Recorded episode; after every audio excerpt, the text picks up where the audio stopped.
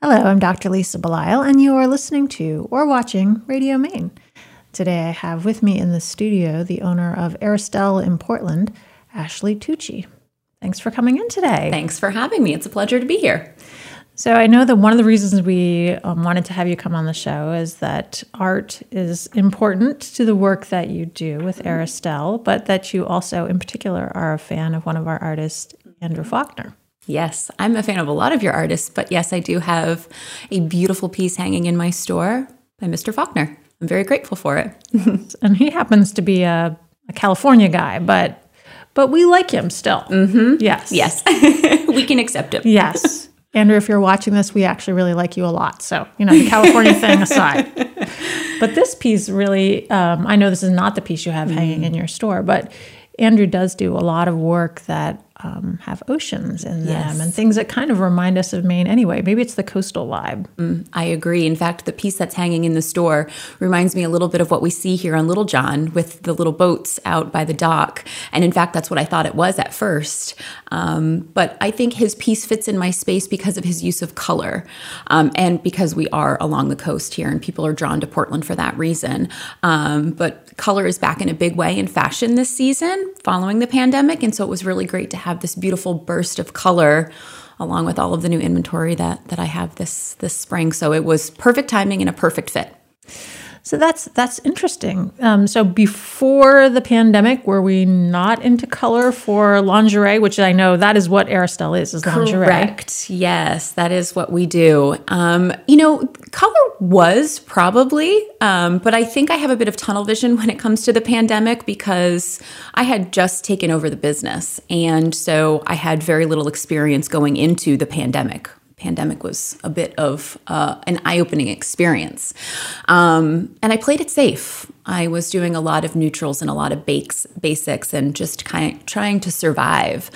Um, but now color is back and it's in demand and it's super fun to see women exploring color and and seeing their eyes light up at what we've brought in for them. And so many women have commented to me that I've curated a collection that meets so many different needs, whether it's their basics or their use of color or our loungewear and our sleepwear. So it's fun to hear that feedback and know that I'm providing for women in a variety of ways. Um, but yeah, definitely color.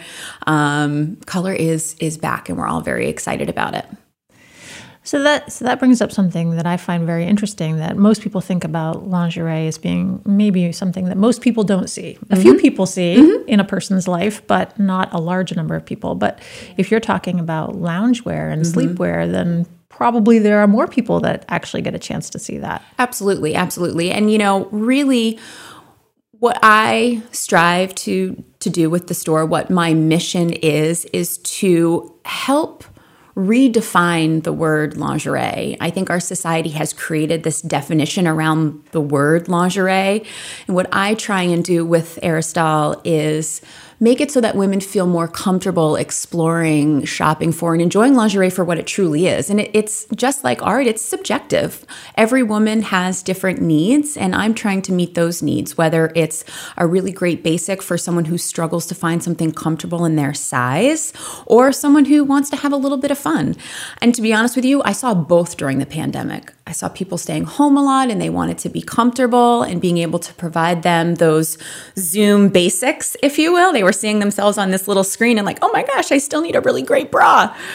But then I also had a lot of women who were home and alone and they were exploring a different side of themselves that they had never had an opportunity or the time to explore before. So, you know, it was very interesting and a learning experience and a really great way for me to also connect with my customers and and meet their needs in a very interesting and um, curated way. So tell me how you did that during the pandemic. I mean, your store is in Portland, and mm-hmm. I know that Portland had some enforced shutdowns, yes. which probably impacted you and your business. Mm-hmm. How, how did you manage to keep having those connections with your clients? The word I use is hustle. it was a hustle.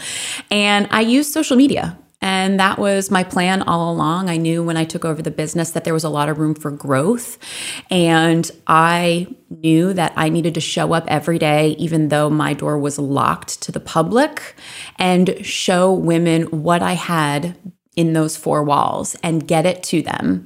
I was mailing items every day. I was taking phone calls and emails. I was taking orders any way that I could. And I was also driving around and making deliveries to front porches so that people, people could have a smile on their face. That very moment, you placed an order in an hour, I'd have it on your doorstep. Um, I, I could do it and it was what I wanted to do. And it really helped me form a deeper connection with my customers. And I think they got to see a little bit more of my personality, which has helped the store grow and thrive during a relatively challenging time for a small business. And so, did you find that this helped you to build trust in a way with people? Absolutely, trust and rapport. Um, like I said, I, I I let a lot of people peek behind the curtain, if you will, and see a little bit more of my personality. Um, I was a little bit probably more vulnerable, and um, I actually, during this time, won some awards for my social media presence, which was kind of fun um, to be recognized by my industry leaders um, for my way of connecting with our customers and and the the one thing they said was my use of humor in breaking down that barrier was what allowed me to connect with a lot of people. And um, I, I I'll, I'll use it all day long. Like let's have fun you know? Um, and so that's what i did. I, I just tried to make it fun for people. And um, i would do videos of myself and you know i would i would mess up or say the wrong thing and i'd put together these little blooper reels. And it was a bit of you know self-deprecating but women loved it. And and um, it was like i said my way of connecting with them and and i enjoyed it as well. So tell me what kind of awards these were so we have an industry organization called the Best of Intima, and we also have another organization called Curve, uh, and they run our trade shows and our markets and whatnot. And so both of the awards that I won were last summer um, in New York City, and they were both for my my Instagram and my social media presence. And uh, like I said, it's it's a lot of fun to do it. It's a lot of work, um, and it was great to be recognized for that because as much as I love connecting with our customers at the store level, I also love reaching them when they can't come into the store, and I, I do that through social media media. So it's been a lot of fun to do that. So, what would you say your demographic is? My demographic is any woman who needs a bra. but truthfully, it's it's a broad demographic. But you know, I do get young preteen girls as as young as sometimes eleven and twelve um, to women who are visiting me from their retirement facility in their 80s and 90s. So I, I serve a wide range of needs, which I love. I get to come in contact with a variety of, of women at various stages of their life. I deal with women who are pregnant, who have just had a child. I deal with women who have recently had breast surgery, um, whatever shape that takes. Um, and I just deal with women who are seeking comfort or want to have fun or are getting married. There's there's always there's something beyond my door for every woman that walks through it. You grew up in Caribou, mm-hmm. which is in northern Maine, about what five hours, six yeah. hours away from here. Yeah. And I think people who live in Maine know how far away mm-hmm. Uh, northern Maine is from southern Maine. People who don't live in Maine sometimes are surprised to hear that it's almost like a different state, really. Yeah. How did you find yourself in this part of the state? Oh, well, that's easy. when you grow up in a small town like that, you, you know, it's um you you wait for the day that you can explore the rest of the world and i think that's what i did you know um, i came from a loving wonderful family um, all that you know grew up up there um, but i was ready to move away. And college obviously afforded me that opportunity, as it does with with um, most students. Um, and so I went to the University of Maine at Orono. I didn't go very far. Um, and then after college, I wanted to move farther away, but got as far as Portland. And then I met my husband and now here I am.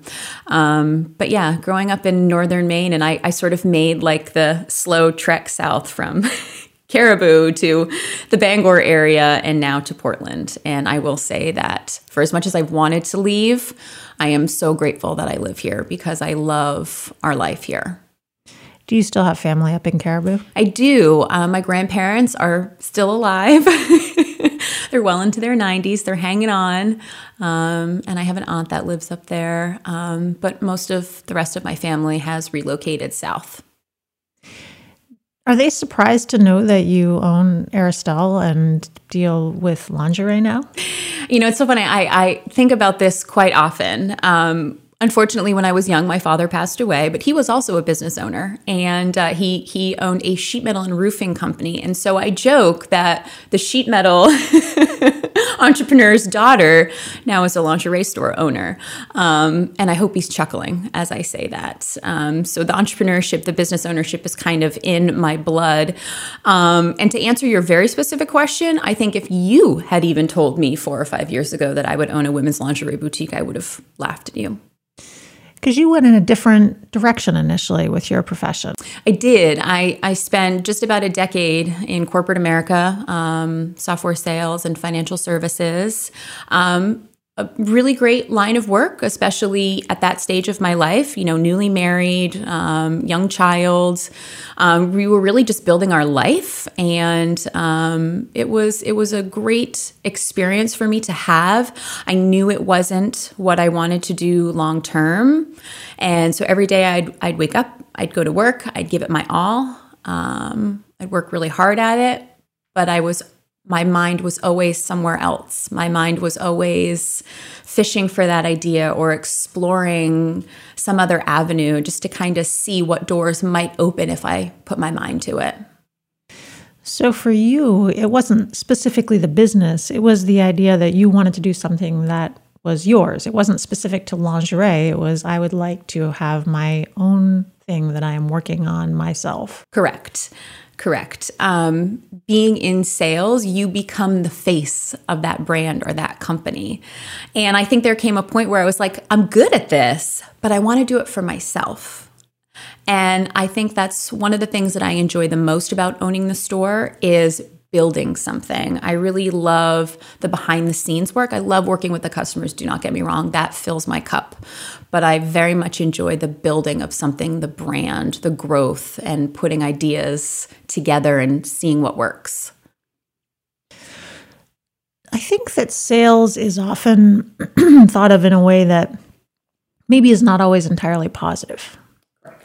And yet, when I think of sales, and I've said this on the show before, almost all of us are doing some sort of sales. Correct. I mean, in medicine, I'm trying to sell people on the possibility of living a healthy life for many years. Correct.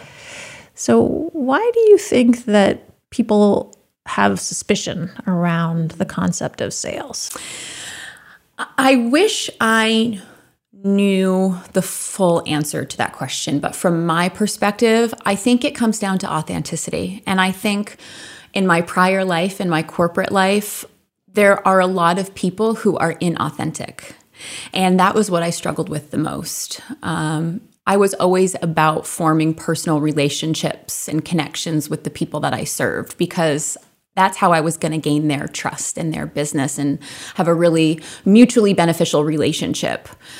And that was the one thing that I learned was that if you are authentic and true to yourself, people will respect you. And I was very young when I started out in my career. And so I was dressed to the nines in the business attire and the, the high heels. And because I was young and I needed to be taken seriously. And one of the things that I learned through that was if you are authentic, people will want to do business with you and they will trust you. And so that's what I think sales is missing, especially when we talk about corporate sales, is there's just this lack of authenticity. And I am able to, because the store is my business and your practice is your business, you are able to approach it with such authenticity that people can automatically be drawn to you and can connect with you. And and I think that's something that's very powerful. So just before we started talking mm-hmm. on air, I learned that you are a, a closet introvert. yes. Or and and my my husband said to me, you know, kind of an, an extrovert by uh, by profession, by yes. training. Yes. so I know what this feels like for me as being mm-hmm. someone that interacts mm-hmm. with the public on a regular basis, mm-hmm. and the comfort that I have comfort level I have come to, and what I have needed to do for myself. Tell me what that's looked like for you. Yeah. So people don't believe me when I tell them that I am an introvert. In fact, it's my husband that's more of the extrovert of the two of us us. And I am more of the introvert, but I can turn it on because, like I say, it's my moneymaker. so I know what I need to do. And I'm not, that's not to, you know, say that it's not authentic. It, it is. But I just become very tired very easily um, with constant social interaction. And so I go to work and I give it my all and I love what I do. But when it's time to come home and relax, the second I open that door and I slide my slippers on, that's when I can let my guard down and breathe. And I like my alone time. I love solitude. I love being able to be with myself and collect my thoughts and prepare for the day or prepare for a restful night's sleep. I very much value that time. And isn't that part of being authentic? Is that opportunity to connect with a deeper part of yourself mm-hmm. and to continue to know yourself in a way that, um, even if it's something that you're sharing with other people mm-hmm. versus just keeping private, it's it's that connection piece that really needs to happen on a regular basis. Absolutely. I think we need to know ourselves on a deeper level before we can give of ourselves to other people, whether that's one person or a community of people. So, when I also think about um, intro- being introverted or extroverted, it's interesting that we've come to a broader acceptance of mm-hmm. people who are maybe introverted and just understanding that it doesn't mean that if you're introverted, you dislike other people. Right. it's just where you get your energy from. Exactly. Exactly. And and I would mirror that statement. I I get my energy I, I do get my energy from social situations, but I also recharge when I'm alone. So until a few years ago, when I think it was Susan Cain came out about uh, introverts, the book in the book that she wrote, I think it seemed as though it was maybe not as well accepted. And it's been interesting for me to watch that people who are introverts um, have come out. I don't know, want to say come out ahead, but during the pandemic, that's that's what there was is yes. that everybody kind of had to go inside themselves yes. to some big extent. Yes. So I think there was a group of us who were like, well, this pandemic is terrible and also I'm okay with staying home for a little bit. Exactly, exactly. I think it was a good reset for all of us. I mean, we always have to look for the positive in a situation. And the pandemic, and it's still going on, there it's you know it hasn't been the most positive of situations. It's, it's changed the world. It's changed our lives no matter where we live what our age is what we're doing. But i think it was an opportunity for people to put the brakes on their pace of life and hopefully use that time wisely to maybe dive a little deeper into who they are and what it is that they want in life. I think that's why you've seen this sort of great resignation, if you will, with people reevaluating their choices in life. Um, I had already done that, just so we're clear. I had already reevaluated that prior to the pandemic, um, which was why I chose business ownership over climbing the corporate ladder. Um, but it was still an opportunity for me to take a step back and grow my business in a more efficient and uh, different manner. Um, I don't think the pandemic necessarily hurt me and my choice um, to be a business owner. In fact, I think it helped catapult me and the business. Um, when the doors were able to be unlocked and reopened to everyone because I was able to, again, form a connection with my audience because they were home looking for a distraction from their kids, from their Zoom calls, from the laundry, from the four walls of their own home. And I was able to, you know, form that connection with them. I was able to get a slice of their attention where in a normal world, I wouldn't have had that opportunity. How did your daughter do during the pandemic? She did great, I have to say. Now, I am not a teacher, and neither is my husband, but he's far more patient than I am. And so, together, we were able to create an environment for her to continue her studies at home. Um, she was in fourth grade at the time. Um, so, not an easy age, but she is an only child. And so, it was, it wasn't as if we had taken like, the, her entire world away from her. We were just, you know, home a little bit more, party of three. So she did she did well, and I would say that like most parents, we had to give in to the use of technology a little bit more than we would have liked, but it was her way of connecting with her peers and she was at that age of learning how to be social and form those relationships. And so like everyone, kids included, we were all just doing the best that we could given the circumstances. And I know we're hearing a lot in the news these days about uh, mental well being particularly when it comes to children. Yeah. And it's something that I think about myself as a parent of older children, but I'm guessing that as the parent of someone who is in the middle school range, you probably think quite a bit about it as well. I think about it for all ages. Um, in fact, I do a newsletter with the store every Saturday morning, and um, it's a way for me to highlight new inventory, but it's also become a, a space for me to share what's on my mind and my heart for that particular week. And it's kind of become a thing that people comment on, that they enjoy my message. But this week I did write about mental health because May is Mental Health Awareness Month. And I think our mental health is so important and often overlooked as it relates to our physical health. Um, so I very much am, am, open with my daughter about when she wants to talk about things or when she needs to talk about things. And I try to come, I, I try to approach it from a very gentle, sort of non threatening manner, if you will, and just let her know that I'm here. And if she doesn't want to talk to me, her father's there, or her nanny, who is my mom, that she's very close with, that she'll always have someone no matter what her needs are. But I do think it's really important because I think that you, the pandemic stripped away so much from our social lives and it had a different impact on a variety of people. And I think the pandemic itself, not to keep saying that word, it, um, it highlighted or it exacerbated the issues that we're already facing our mental health care system. And if you're not equipped to be able to be there for your child, you needed to be able to call on someone that could. And not all parents had those resources, and not all adults had those resources for themselves.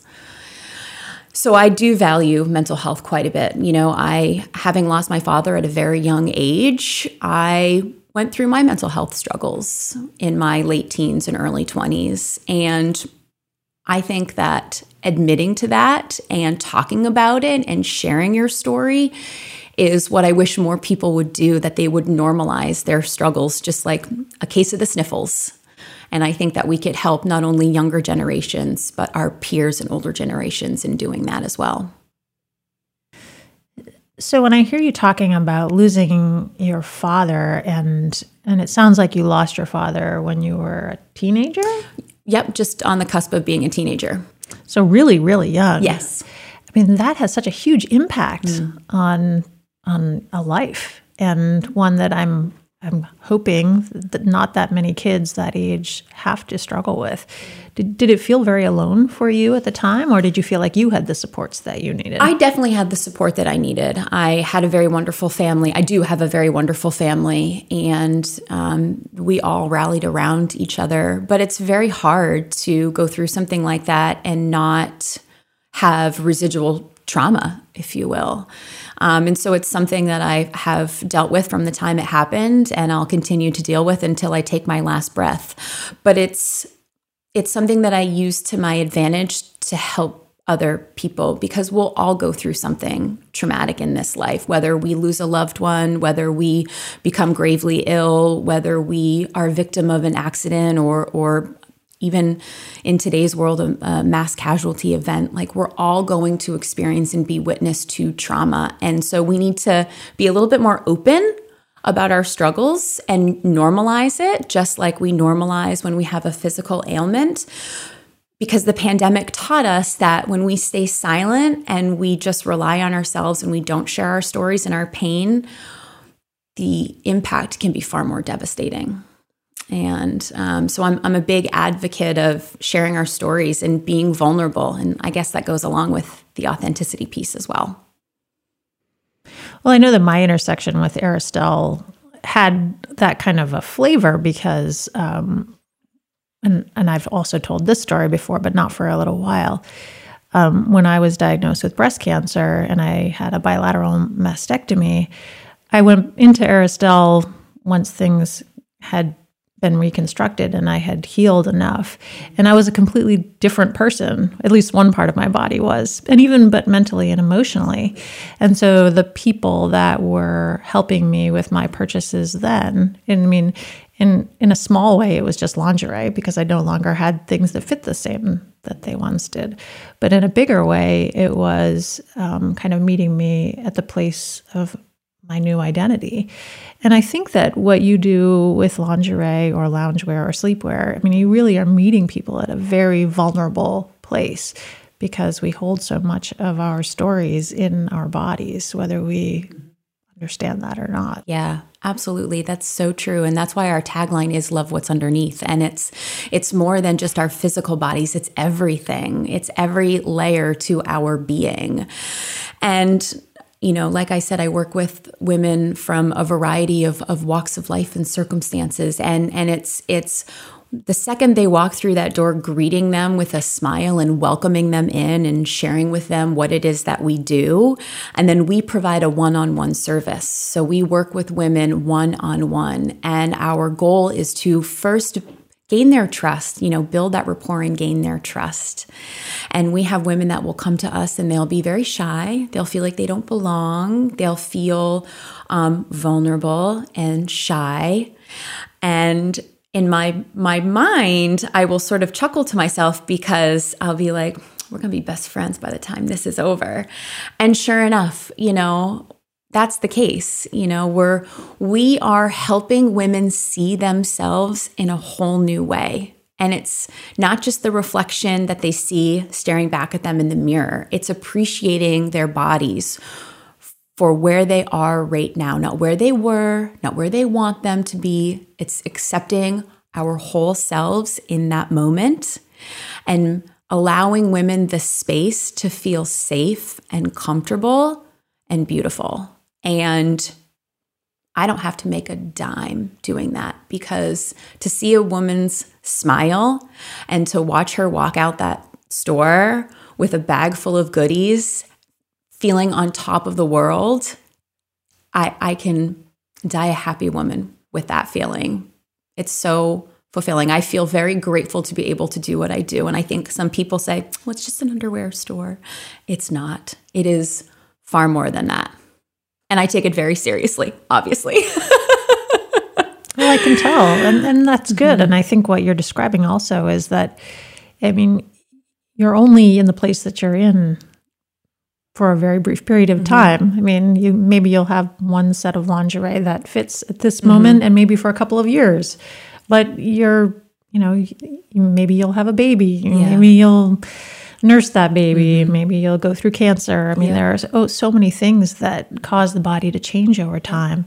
And I think that one of the things that happens as as you go through changes is that some people go through almost a, a grieving, a grieving mm-hmm. of what once was that yeah. will never return. So I think that sensitivity is very important. Yeah. Yes.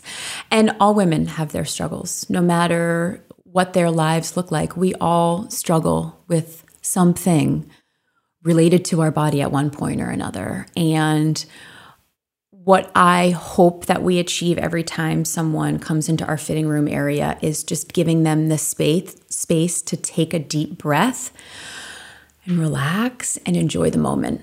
And we make it fun. I promise we make it fun.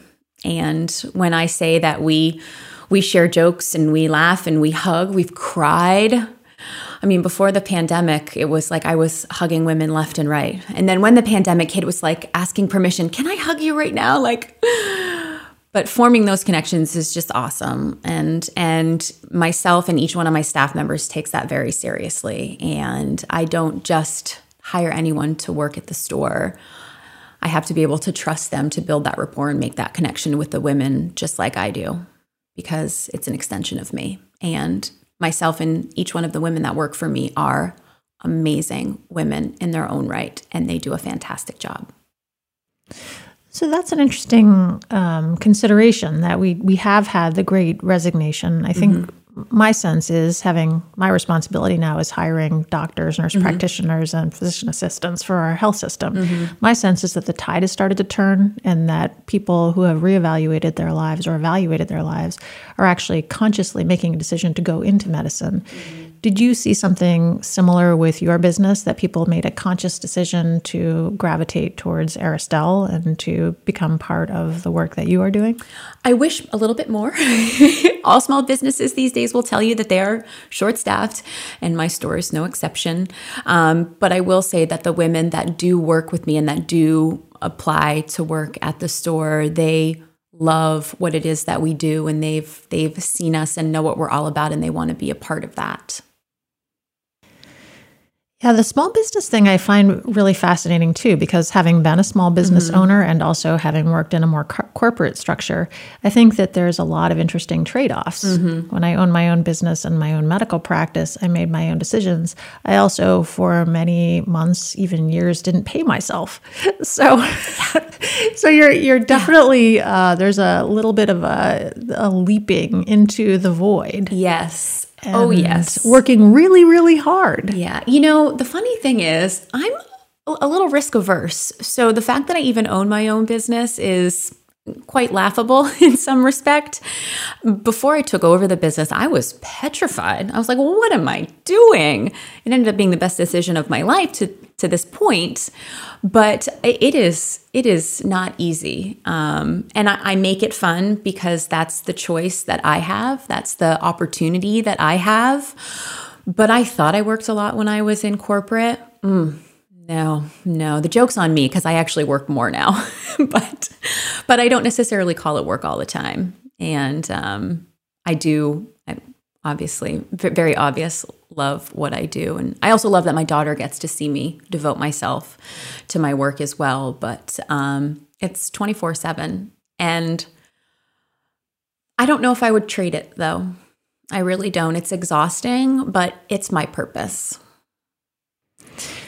Well, I think that that's the other interesting thing that I've observed is I have seen people go in and out of owning their own businesses, and I will hear, well, I don't want to work as hard. I don't want to work for the man, whoever the man is. I don't even know if it's a man anymore, but whoever. Um, and then when they get out into the world and own their own business, they realize, oh my goodness, I am working harder than I ever worked for somebody else. And then they kind of make a decision, all right, this this is right for me or this isn't right for me. But it is, it's a huge risk because it's you personally putting your name on the line and your need to check your emails at night mm-hmm. and be the one with the brown bag full of goodies to drop off at the step during COVID. I mean, that just requires so much energy. It does. And I think when we go back to the whole introvert extrovert thing, that's where I've created boundaries in my life. You know, I've done over the years, I've done a lot of personal growth and development on myself. And I know what I need and I know what I don't need. And so I've been able to create boundaries around my life so that I can preserve my energy for the times that it matters. And I joke that I'm the CEO, COO, CMO, and CFO. I do everything, but I'm also a little bit of a control freak like that. So I don't mind it. Um, it kind of goes back to the saying, you know, if you want something done, you might as well do it yourself. I have a hard time delegating and I have a hard time asking for help, although I'm getting better at it. But it's manageable for me because I love what I do so much. And I really truly am still in those early stages. You know, I've really owned the store for just shy of three years. And when we talk about, you know, the spectrum of business ownership, I'm still an infant. So I don't mind doing all of these things. Um, but I'm getting better at delegating, which I think is important for all of us for my survival. So you told me at the beginning of the show that color is one of the things that is is coming into the industry. Are are you noticing other trends? Are there other things that you think are maybe a reflection of a cultural shift that's occurring? Yeah, you know, I think that people are starting to get out a little bit more, um, and I think that people want to shop for nice things again. They want to because for so long we were told we can't you know, people don't like being told they can't do something or, or can't go somewhere or can't wear something. And so this constant barrage of no and can't has now been replaced with we're just, I'm, we're going to go and do because we lived for so long, two years, with the no's and the can'ts. Um, so we see a lot of people coming in and being like, all right, I'll take it. It's in my size. It looks great. Do I need it? I don't know, but I love it. So yes. And I think that goes along with, you know, the lingerie and the sleepwear and the loungewear. And I think it just goes in general with any small retail business. You know, people are willing to, we, we saw it through the pandemic with, with, um, outdoor goods, you know, bicycles and kayaks and paddle boards and things that people could do that were socially distant, you know, those industries thrived. And I think in some respect there's there's a part of of my business and what I do in the in the women's retail space that is thriving as a result of that as well because no one tells a woman no. So this brings up, um, not exactly related, but you brought up the outdoor mm-hmm. industry. Mm-hmm. And do you think people would be surprised to know that you are an avid cyclist? if they know me, no. um, but yeah, I, I, like I said before, I love Maine. Um, it's a playground for myself and my family. We uh, we love to get outside and take full advantage of the four seasons, including winter. We're big skiers, but my my passion is is riding is cycling. Um, and i'm usually wearing bright flashy colors and trying to go as fast as i can. But uh, my time on the bike is is my one-on-one time with myself. It's my daily conference call it's my daily zoom meeting it's my therapy it's a time for me to not be a mom not be a wife not be a business owner to just be ashley and i value that time do you go by yourself? Do you go with a group? I do go by myself. I've been invited to go on group rides and although fun, like I said, it's it's my time to process my thoughts and be with myself. And sometimes I'll stop along the way, like here on Littlejohn, and enjoy the view and enjoy the water and smell that salty air. There's nothing like it.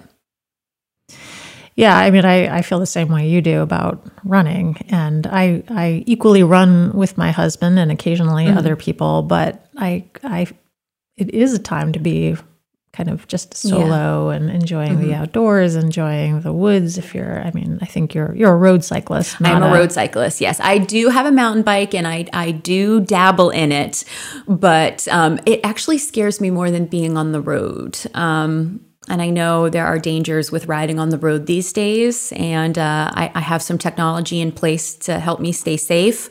But um, I have just this big fear of hitting a rock in the woods and taking a big digger and just breaking a lot of things. yeah, I can't really blame you on that one. And there are wonderful mountain biking trails around here, um, but I, I just I love being on the road, and I, I think it's sort of an adrenaline rush for me too. So do you always make it up the hill that's outside of Every our studio? Every time. You do. Every that's time. so impressive. for I can't say that I'm not cursing my way up that hill, but I make it up for sure. Yeah, I mean anybody who's ever cycled Littlejohn Island knows yeah. that there are there are two hills, one yes. that's scary on the downhill yes. and one that's yes. challenging on the uphill. So uh, that's very impressive that you make it up the hill that's actually right outside our house. Yeah. But it's also a really beautiful ride. And so it makes it all worth it. Yes, that's very true.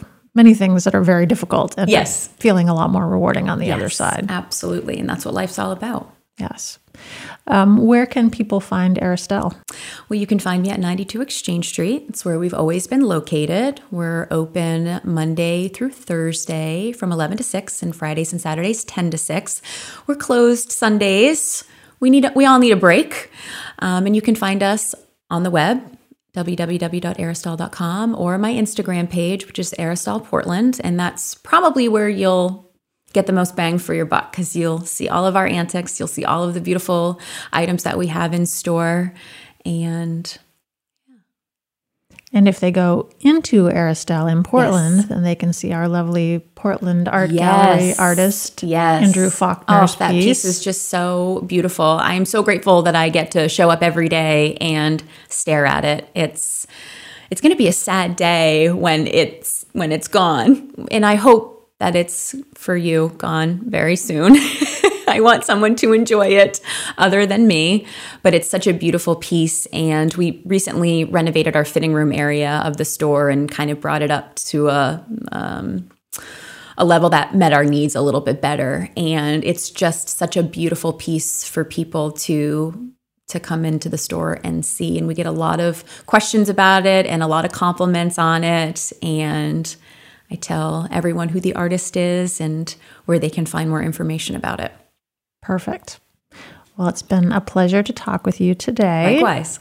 And I do encourage people to go find Ashley Tucci at her store, Aristelle in Portland, or find her on Instagram, where it sounds like she has a lot of good stuff happening. Maybe even sign up for your newsletter. Yes, absolutely. Sign up for the newsletter, see what we're all about, and come give us a visit. See for yourself. Very good. Well, thank you for being here today. My pleasure. Thank you. I've been speaking with Ashley Tucci, who is the owner of Aristelle in Portland. And I encourage you to go see uh, her store, all of the wonderful things that she is selling, but also to go see Andrew Faulkner's piece on the wall of Aristelle. It'll be a kind of a personal challenge to see how long she'll be able to hang on to that piece she's been fostering for us. It's been a pleasure to speak with Ashley Tucci. I am Dr. Lisa Belisle, and this is Radio Maine. Thank you, Ashley. Thank you.